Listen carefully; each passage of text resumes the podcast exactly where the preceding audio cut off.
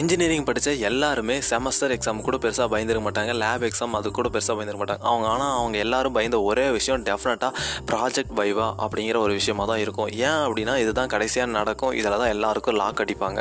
எல்லா ஸ்டாஃபும் இந்த ஒரு நாளாக தான் இன்ஜினியரிங் பசங்களோட வாழ்க்கையில் எதிர்மான நோக்கி காத்துட்ருப்பாங்க என்னென்ன நாலு வருஷம் நம்ம பண்ணோம் யார் யார் எந்தெந்த ஸ்டாஃப் நம்ம கலாச்சோ எந்தெந்த பொண்ணுக்கு பின்னாடி போனோம் எந்தெந்த டிபார்ட்மெண்ட் கூட சண்டை இழுத்தோம் எல்லாத்தையுமே நோட் பண்ணி வச்சு கண்டிப்பாக இந்த ப்ராஜெக்ட் ரிவ்யூ அப்படிங்கிற ஒரு விஷயத்தில் தான் பிடிப்பாங்க டெஃபினட்டாக இன்ஜினியரிங்கில் இது வந்து முக்கியமான ஒரு பேஸ் இதை நீங்கள் கடந்து வந்து தான் ஆகணும். ஒரு சில காலேஜ் எல்லாம் mini project phase one phase two அப்படிங்கிற மூணு சில மூணு ப்ராஜெக்ட்ஸ் தான் இருக்கும். எங்கள் காலேஜ்லேயும் மூணு ப்ராஜெக்ட் இருந்துச்சு. ஸோ எப்போ எப்போல்லாம் கரெக்டாக இதெல்லாம் செமஸ்டர் எண்டில் தான் வரும். எப்போ எப்போல்லாம் இந்த ப்ராஜெக்ட் அப்படிங்கிற ஒரு விஷயம் எடுக்கிறாங்களோ அப்போ போலாம் கண்டிப்பாக எவ்வளோ பெரிய ஆளாக இருந்தாலும் பயந்து தான் ஆகணும். அவன் டாப்பராக இருந்தாலும் சரி லாஸ்ட் பெஞ்சராக இருந்தாலும் சரி பயந்து தான் ஆகணும். ஏன்னா உள்ளே இருக்கிற ஸ்டாஃபோட மைண்ட் செட் என்ன அன்னைக்கு அப்படிங்கிறத நம்ம தெரிஞ்சுக்கணும். நம்ம அவங்களுக்கு இதுக்கு முன்னாடி வேறு ஏதாவது பண்ணியிருக்கோமோ நம்மளால் அவங்க எப்போயாவது காண்டாக இருக்காங்களா? இல்லை நம்மளால் அவங்க வேறு யாருக்கிட்டையாவது திட்டு வாங்கியிருக்காங்களா அப்படின்னு எல்லா விஷயமும் டீட்டெயில்டாக யோசிச்சுட்டு போகணும்.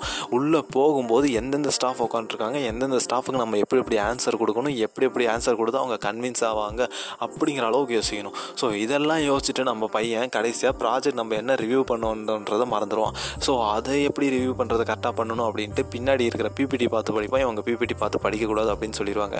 ஸோ இதெல்லாம் ஏன் சொல்லிகிட்டு இருக்கான் அப்படின்னா எனக்கு நடந்த ஒரு personal in personal incidents self confidence அப்படிங்கிறத எப்படி பூஸ்ட் பண்ணலாம்? செல்ஃப் கான்ஃபிடென்ஸ் அப்படிங்கிறது என்ன அப்படிங்கிறத இந்த பாட்காஸ்ட்டில் நம்ம பார்க்க போகிறோம் ஆக்சுவலி எனக்கும் இதே மாதிரி தான் ப்ராஜெக்ட் ரிவ்யூலாம் இருந்துச்சு. எனக்கு ஒரு பேட்ச் பிரித்தாங்க எங்கள் பேட்ச்சில் நாலு பேருமே பசங்க. க இந்த எங்கள் பேட்ச் பே பசங்களோட பேரை சொல்லும் போது எங்கள் ஒட்டுமொத்த கிளாஸே சிரிச்சிச்சு ஏன்னா எங்கள் ஃபஸ்ட்டு பேட்ச்சு நாலு பேருமே பசங்க.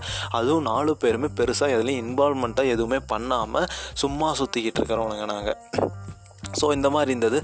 தெரிஞ்சிச்சு நான் திரும்ப அடுத்து ஸ்டாஃப் ரூம் போயிட்டு கால் உள்ளாத குறைய ஸ்டாஃப்க்கு எங்கள் அட்வைசர் கிட்ட கேட்டு எப்படியாவது ப்ளீஸ் ஒரு பொண்ணாவது கொடுங்களேன் எங்களுக்கு ஒரு பொண்ணாவது மாற்றி விடுங்க. இந்த ப்ராஜெக்ட் ரிப்போர்ட் பண்ணுறது அதுக்காவது யூஸ் ஆகும்.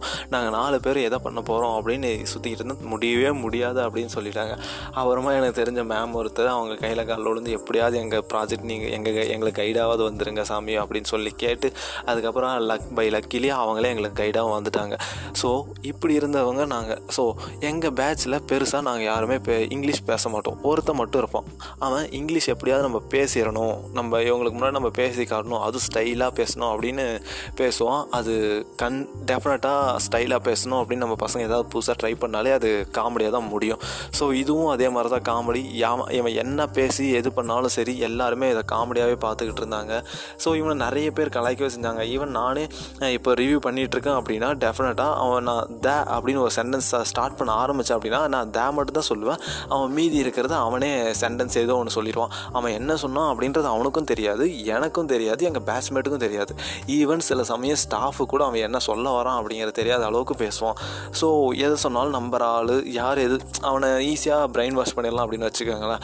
நம்ம இவன்கிட்ட இது உண்மை இப்படி தான் இருக்கும் அப்படின்னு சொல்லிட்டு அவன் அதை அப்படியே நம்பிடுவான். ஸோ அதே மாதிரி அவன் மனசுலேயே சொல்லிட்டாங்க போல் இங்கிலீஷ் இப்படி தான் பேசணும் இப்படிலாம் இப்படிலாம் பேசினா தான் ஃபாரின்லேருந்து பேசுகிற மாதிரி நினச்சிப்பாங்க. அப்படின்னா தான் உன்னை மதிப்பாங்க அப்படிங்கிற மாதிரிலாம் சொல்லிட்டாங்க போல் அதையே ஃபாலோ பண்ணிக்கிட்டு இருந்தால் யார் சொல்லியும் கேட்கல ஸோ இப்படிலாம் முடிஞ்சு நாங்கள் காலேஜில் இதெல்லாம் பெருசாக எடுத்துக்கல.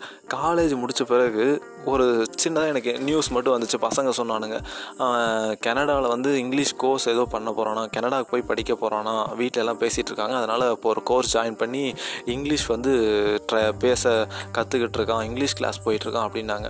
ஸோ நாங்கள் அதை அவ்வளோ பெருசாக டீப்பாக எடுத்துக்கல. ஆக்சுவலி நாங்கள் காலேஜ் டேஸில் அவனை கலாய்க்காத இதே கிடையாது. அவ்வளோ கலாய்ச்சிருக்கோம். ஆனால் அவன் அதை விடாமல் அவன் வெளியே வெளிநாட்டுக்கு போயே ஆகணும். அதுவும் கனடா குறிப்பாக போயே ஆகணும்.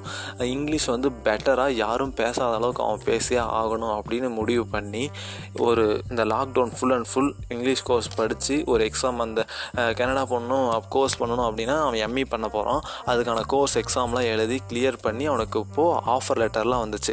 அந்த லா ஆஃபர் லெட்டர் எங்கேருந்து வந்துச்சுன்னா கனடாவோட top university university of Windsor அப்படிங்கிற ஒரு யூனிவர்சிட்டியிலேருந்து அவனுக்கு இப்போ ஆஃபர் லெட்டர் வந்திருக்கு.